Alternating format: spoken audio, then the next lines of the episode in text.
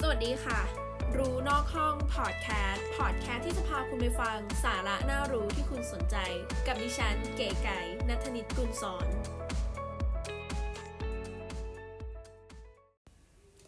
วันนี้นะคะเราก็มาอยู่กันในหัวข้อทำไมท้องฟ้าถึงเป็นสีฟ้านะคะ หลาย ๆ คนก็อาจจะทราบดีอยู่แล้วนะคะ ว่าแบบ เอ้ยทำไมเราถึงแบบมองเห็นแล้วเป็นสีฟ้าหรือว่ามันอาจจะเป็นเพราะว่าการตกกระทบของอะไรหรือว่าเป็นเพราะว่าเรามองเห็นเป็นสีนี้อะไรประมาณนี้ วันนี้ไก่ก็เลยจะมาแบ่งปันเพื่อนๆนะคะ ว่าทำไมถึงเราถึงเห็นท้องฟ้าเป็นสีฟ้ากันเนาะแสงที่มาจากดวงอาทิตย์เนี่ยค่ะ ปกติเนี่ยเป็นสีแสงสีขาวนะคะ แต่จริง ๆ แล้วแสงสีขาวนั้น ประกอบด้วยแสงสีต่างๆ หลายสีเลยค่ะ ก็คือ สีม่วง สีคราม สีน้ำเงิน สีเขียว สีเหลือง สีแสดและสีแดง พอจะคุ้นๆไหมคะว่าสีเหล่านี้คือสีอะไร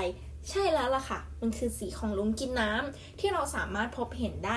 หลังจากที่ฝนตก หรืออาจจะเป็นแสงที่ตกกระทบกับกระจกหรือสะท้อนของอะไร ก็แล้วแต่ที่เราเห็นเป็นลุงกินน้ำขึ้นมานั่นเองค่ะ แสงจากดวงอาทิตย์นะคะ เมื่อเคลื่อนผ่านชั้นบรรยากาศของโลก จะวิ่งชนโมเลกุลของแก๊สต่างๆ ฝุ่นละออง หยดน้ำซึ่งปกติเนี่ยจะทำให้แสงสีฟ้ากระจายตัว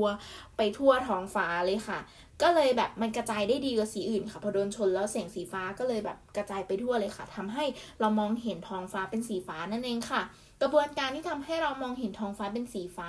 เรียกว่า Rayleigh scattering เป็น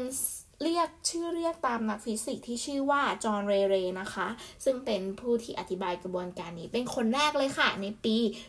1870 นั่นเอง ที่นี้เพื่อนๆก็คงจะรู้แล้วนะคะ ว่าทำไม